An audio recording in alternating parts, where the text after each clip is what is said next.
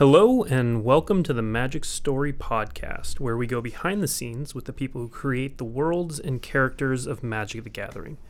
I'm Blake Rasmussen, and today we're here to talk with Mel Li, who was part of the Kaladesh creative team. We'll talk uh, about the inspirations that uh, helped create the world from the worlds of science and fantasy. We'll explore the Inventors Fair, talk about what makes the Renegades tick, and uh, what mirrors Rashmi's experiences in the consulate with that of real life research scientists. Welcome, Mel. Hi. How you doing? Oh, doing pretty well, thanks. Good. Are you enjoying the uh, rollout of the world of Kaladesh? yeah, absolutely. Uh, my friends and I drafted last week, and it was a whole bunch of fun. Yeah. When you when you play, do you ever do the story in your mind with the cards you pick? yeah, it's actually um I mean, more often than not, I find sometimes my story desires are in direct conflict with my desires as a player. Um, yeah, so that's that's always a, a challenge. Well, let's um, let's start by talking about the consulate. Uh, as we know from Chandra's origin story, there was trouble on the plane even before Tezzeret, the big bad guy of, of this arc, showed up. Uh, tell us a little bit about what the consulate wants and how they aim to achieve it. Yeah, so um, about 60 years ago, from when we joined the Planeswalkers today, uh, Kaladesh underwent uh, what they called the Great Ether Boom. And this is when um, the great etherologist Avaati Vya discovered how to refine ether to make these large amounts of clean energy um, available to the public. So during this time, the consulate government wanted to own these means of ether refinement and production, and they decided that they wanted to be the sole owners of the facilities that collect, transport, store, and distribute ether. Um, so when they did this, they tried to make sure to place all of these extensive regulations to ensure that the ether was accessible um, to everybody, but while uh, preserving public safety. So, at the same time that they're building in all these rules, there's a growing number of these people who called themselves renegades who believed that ether should actually be freely available, that it shouldn't really come with a lot of regulations, and that the government shouldn't be allowed to ration it and control it. And so, over time, they were kind of they were punished for demonstrating this opinion. And first, it was kind of subtle, um, and then uh, more and more, ether started getting cut off, um, in particular to this renegade neighborhood called the Weldfast. Um, so soon afterwards, the renegades felt that they were forced to turn to ether smuggling in order to return the resources to that targeted area. And this was really the environment that Chandra's parents, uh, Pia and Kiran Nalaar, grew up in. Um, so a lot of this happened um, mostly due to um, the leadership of uh, a guy named Kambal, who is the consul of allocation, um, who appeared in uh, the Kaladesh main set. And now he has zero problems with the underhanded exchanges of consulate and etherborn money in order to skew this distribution of government ether. And this serves his purposes and the purposes of the wealthy. And really, wealth has really never been something that the renegades themselves care for, so that puts them at a disadvantage. Mm-hmm. So fast forward to Tezzeret's arrival, and things just escalate really quickly. So Tezzeret convinced the consulate to divert even more of this ether supply away from the renegades and the Weldfast and into his own experiments. So now the reins of power are firmly within the hands of someone who has a very selfish agenda, and the consulate's relationship to the interests of its people really break down. Okay. So it sounds like it started out essentially as a, as a government management program of resources, which is generally pretty benign, and then escalated into something else. Right. Um, really, the, the consulate is trying its best to care for the people that it, it it believes that it serves. And the trouble really comes when the consulate, um, the power of the consulate, is controlled by someone else. Okay. So a lot of uh, um, the initial steps, obviously not the revo- revolution or, or the planeswalkers and stuff, but a lot of the uh, initial stuff came from real world inspirations. Uh, what kind of things did your team look at when you were creating the consulate and uh, bringing up the Inventors Fair?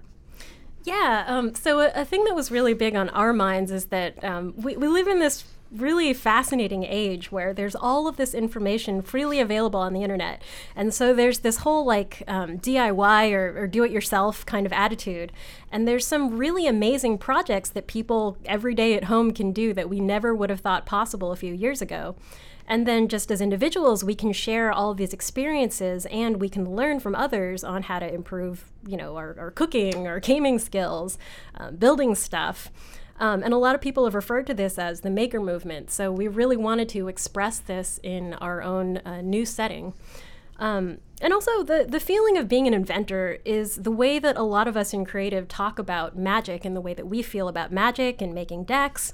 So, uh, uh we, we actually have um, these commander days where we all play together on Fridays, and we're huge commander players. And there's really nothing like putting the pieces to your crazy commander deck, whether it's like this, this you know, crazy mill deck, James, or this land recycling deck, Ari, or this like this machine that pumps out giant monsters, Doug.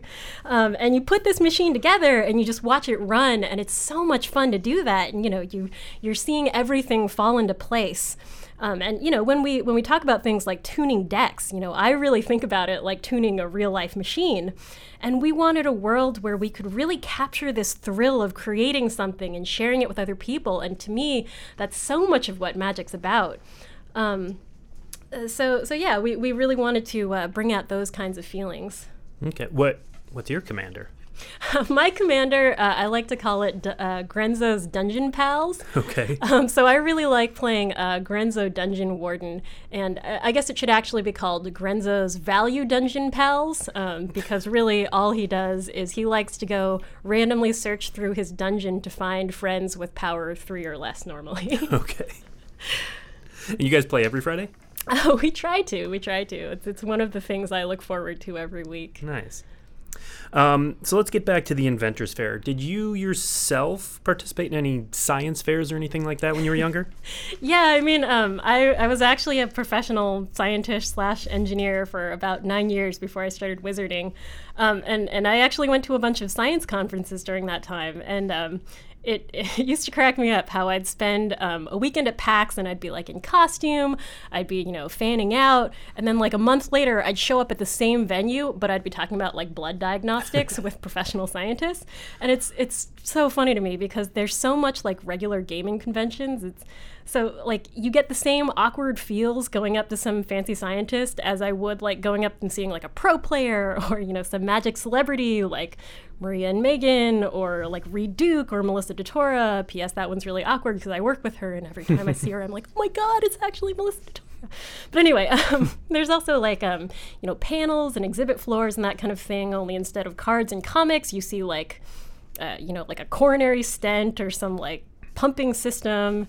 And, you know, come to think of it, it, it is kind of like the lower fantasy version of the Inventors Fair. You know, you're like going mm-hmm. around and seeing people's amazing inventions. Um, and I guess like uh, as as far as like a fair or something like with the diagnostic stuff, I used to work a lot with microcontrollers. So there's this big um, convention for the maker movement, and it's called the Maker Faire, and uh, they celebrate a lot of DIY makers. Um, and uh, so these people uh, who make Arduino, which is this um, consumer-based microcontroller, a lot of cosplayers actually use it to make their lights work. Okay. Um, they invited me over, and so I, I uh, made a motorized uh, interactive costume thing for them. So I got to go to a couple maker fairs. Uh, one one of them in Rome, which was pretty cool. Very cool. yeah. So when when the creative team was uh, talking about the Inventors Fair and, and, sculpting what that looked like, did they lean on you a lot for uh, your experiences in those types of things? It was it was surreal actually because I remember that was um, one of the first worlds that I worked on, and it was in progress when I got there. And so they were giving me the top line. They were like, "It's crazy engineer world," and I'm like, "No, you guys are pranking me. Like this feels so like dead on." But yeah, I, I, I had a great time just you know, answering questions and stuff. And um, yeah, it was a lot of fun. Okay. One of the um, one of the characters to come out of uh, Kaladesh that's become kind of a fan favorite uh, is, is Dovin especially for how he represents the consulate yeah. and how he's he seems kind of I guess if you if you put him on the, the lawful neutral good scale, he se- he seems kind of lawful neutral, but he ends up as a bad guy sometimes. So, uh, what can you tell us about how the creative team concepted him and how he came to be? Yeah, he's actually one of my favorite types of villains. And, you know, there, there's all kinds of story villains, and certainly Magic likes variety in both its villains and its heroes. And Dovin is a great, you know, single person representation of the consulate itself he's not really by nature a bad guy, just like you said. In fact, he has some really admirable qualities. He, he cares really deeply for the city of Ghirapur, and he, you know, he personally just wants everything to move smoothly. He's a man of principle and really considerable technical skills. And his one, you know, flaw, if you could call it that, is just that he dislikes disorder. He doesn't like revolution either. So he's much more likely to want to stick with whoever holds the greatest authority at the time. You know, in the in the color pie sense, he's very orderly and hierarchical. Um, so, you know, he's much more likely to uh, follow people like Tezzeret, who are these figures of authority. And he's the kind of character that, that I personally love a lot, and I think our whole team loves to create because his, you know, villainy, quote unquote, springs from this like um, morally ambiguous situation that readers can really identify with. Dovin is powerful and gifted, and but you know his his flaw, if anything, is that is that he's also not the type to raise a fuss. And I think we've all been in that situation before and can sort of identify with the way that he feels. Mm-hmm. How um how early in the process are, are characters like Dovin created? Um, Dovin came along pretty early in the set. Um, we really liked the him as representing a lot of the qualities of the consulate himself. Um, we we figured he was probably a Vedalken to go with his power suite as this you know very discerning ivory tower academic type. Um, as a as a side note, Vedalken on Kaladesh uniquely have six fingers because um, we figured that in an inventor world, um, it's a big deal to have superior dexterity like that. Now we really liked this idea during world building, but it you know did cause us some headaches when we were doing art review and mm-hmm. we are going through and counting the fingers on each of the art pieces. Okay. So, uh, characters like Dovin, the rest of Kaladesh, at first blush, everything seems kind of great. It's it's a big, shiny, happy world that on the surface is, is there's cool inventions, there's thopters flying around. It's all really, really neat and, and fantastic looking. Did you guys struggle at all painting the consulate as the bad guys?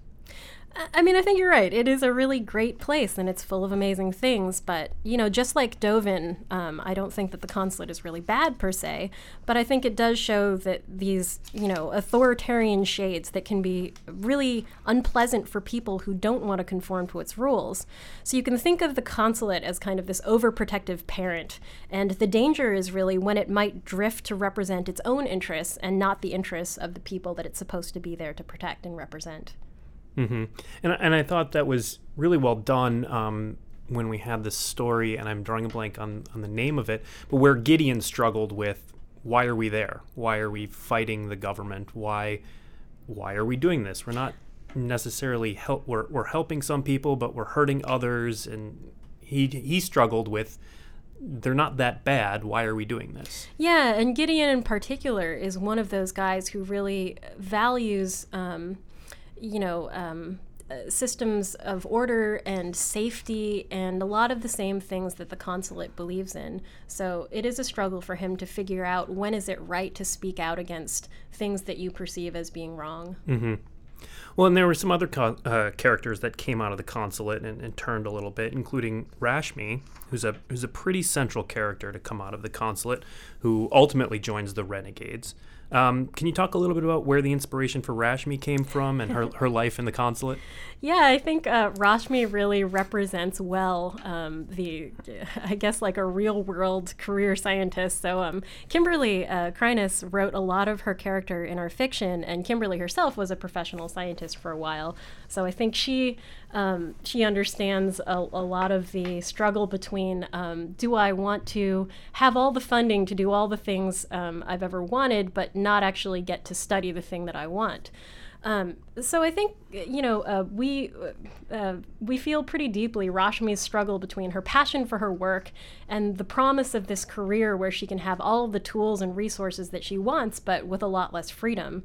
And I think regardless of whether or not you know you, you work in science, I think the struggle between money versus happiness is pretty real wherever you're working at. Yep, absolutely.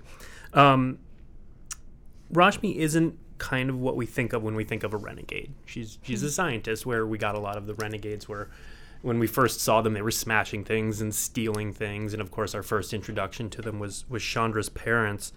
Um, can you talk a little bit about how the renegades were initially concepted and uh, kind of like we asked about the consulate, what uh, what did they want and how did they aim to achieve it?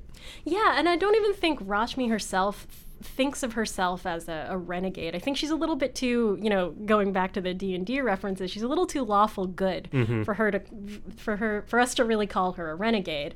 Um, so I think that title is a lot more apt for people like her friend Sahili, And these are people who don't think as much about the theory of things like Rashmi does. Sahili just likes to invent and build because it feels right. And, and those are the kinds of people that the renegades are. They're less about the thinking part and more about the, the thrill of creating and um, you know, the Renegades were a chance for us to really show off a side of Red that we don't often see, and that's this compassionate, empathic side where they all care for each other, and really what they want to do is to create art and create these welcoming environments for each other and to, to care for one another and create a community.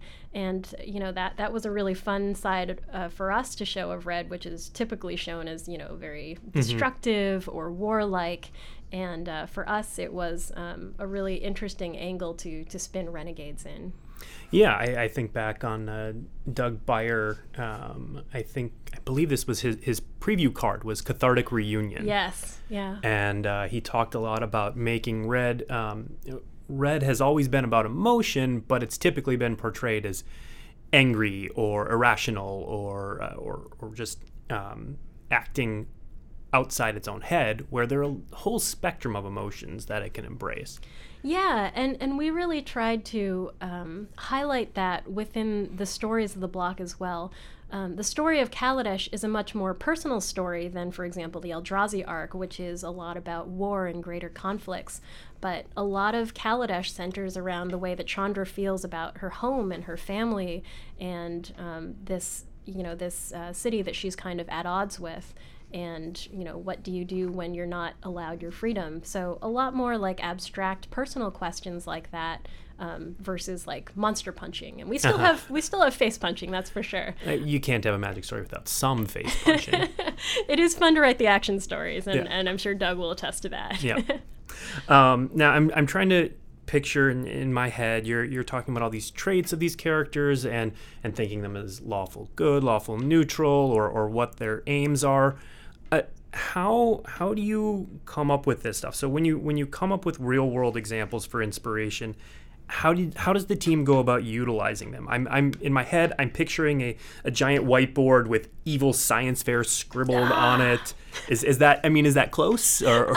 Um, so all right okay um, so this trope of evil scientists just kills me. Okay. Um, so this is something that we tried really hard to dispel um, in this block. I mean, personally, it's just one of my pet peeves because you watch these movies and um, you know some James Bond movie or something, mm-hmm. and the villain is like this this uh, you know this evil scientist trope where he you know just wants to uh, create biohazardous weapons or some kind of yeah, it's usually some kind of planet smashing yeah, weapon. Yeah, of course. Um, but uh, you know everybody, uh, if anything, the people of Kaladesh, on the other hand, just really love making stuff and they just want to understand the world around him.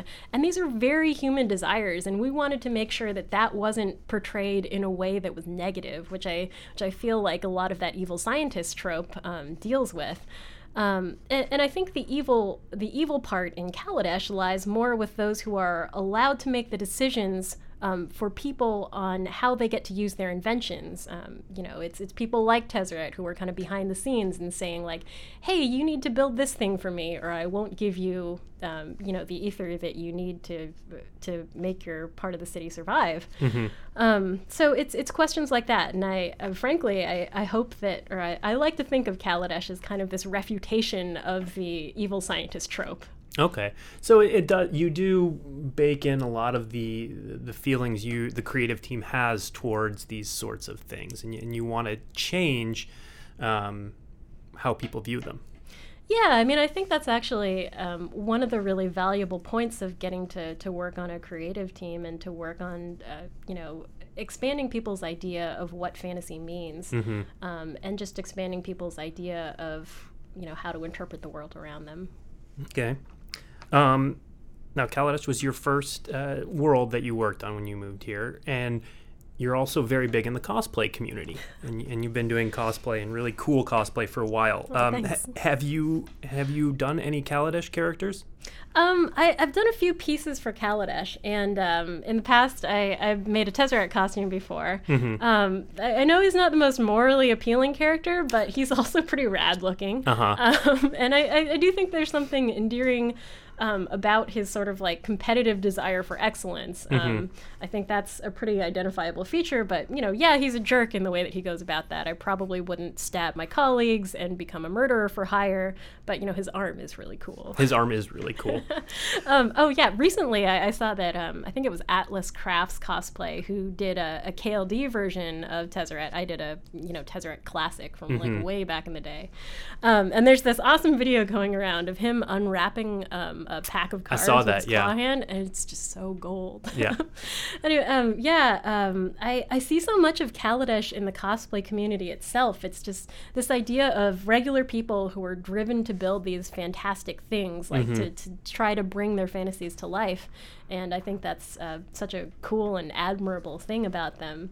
And, uh, you know, that, that's me too. I'm just happier making stuff. Um, and I guess like individually for this block, um, I made a Sword of Feast and Famine and a Chandra Gauntlet. Um, I, I really liked for this block the idea of letting a robot make my stuff. So Okay. um, so I used a lot of 3D printing kind of techniques, um, and I the files are available online if anybody wants to kind of like send them to a 3D printing service and make their own. Um, I, I thought that was kind of a neat way to, uh, I guess, like personally embody some of what I thought the values of Kaladesh were. Um, and I, I guess like so I, I actually had a few other um, plans for this block and you know cosplay in general is kind of rough because you know half or more than that of your dreams get crushed by you know lack of time or you know mm-hmm. you ran out of resources or something or whatever. And Kaladesh in general is just pretty tough to build for because it is just crazy intricate. You know we, we do that on on purpose because Yep. it's like you know fantasy maker stuff. And magic schedule is just i mean other magic cosplayers will agree. It's pretty crazy. So you know if you don't get that costume up in the first few weeks you're kind of hosed because the train of magic you know will just plow on without you. And if you're a month if it takes you a month then you know we're we're on to the next thing. And gosh it goes really fast. Um, so i had actually um, bought a bunch of my parts, prototyped electronics, and started the 3D modeling on um, Scrapper Champion. Okay. But then I couldn't get it done in time for the pre-release, and I was just like, "Oh my god!" So that was um, dreams crushed, and it was it was pretty sad. Well, I suppose that's some of the appeal um, uh, of people cosplaying as, as planeswalkers because we know they'll be back. We hope they We, will. we hope they'll be back. Sorry, who Venser. knows who's Sorry, gonna be? Oh god, too soon, man. It's Too soon. always gonna was be too ago. soon.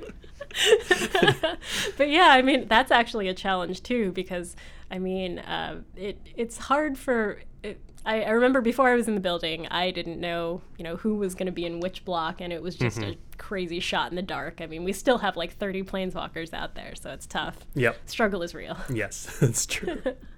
um, so if and this is not a spoiler alert, everyone listening. This is this is just me asking Mel if if we were to ever return to Kaladesh, uh, what would you like to see happen?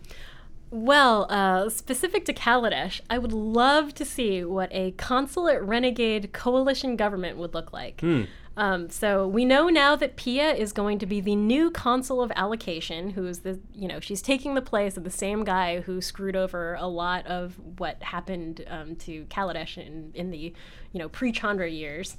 Um, so you know I, I'd love to see how she um, improves the, uh, the the consulate and she's she herself is a great representation of that you know empathic compassionate side of red and you know she i think would bring a lot of the idea of rights of the individual to the consulate who cares a lot about authority of the state.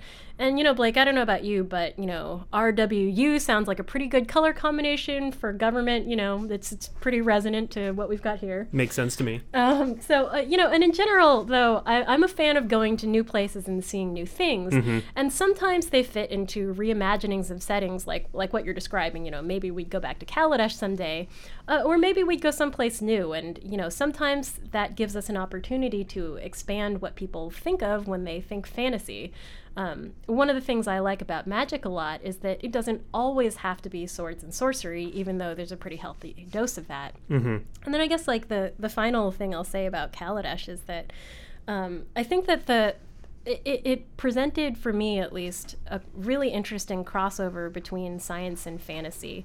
And I think that's a line that is thinner than we than we imagine sometimes. So um, I used to work in a place um, in, in a lab that was headed by a guy who had this amazing sci-fi novel collection that he kept in his office, and it wrapped you know all the way around the office and back again. And I remember, you know, a lot of us were inspired by the science and magic that we saw in media, you know, whether it was Star Trek's medical bays or from the sigils from clerics in D&D. And I think in a lot of ways fantasy helps us helps, you know, guide us, you know, whether we're whether we're just players or whether we're like technicians in another field, it helps guide us towards what's important and exciting. And it, it's about the thrill of what's possible, and it's that's something that changes a lot over time. So to me, it makes a lot of sense for us to keep evolving what we fantasize or dream about. Mm-hmm. And so I think that having magic keep evolving the worlds that we're going to and keep changing those is actually a pretty important thing to okay. do. Well, before we go, um, want to ask you who your favorite character from Kaladesh is. Oh, you can't you can't ask I, me I to choose from my children.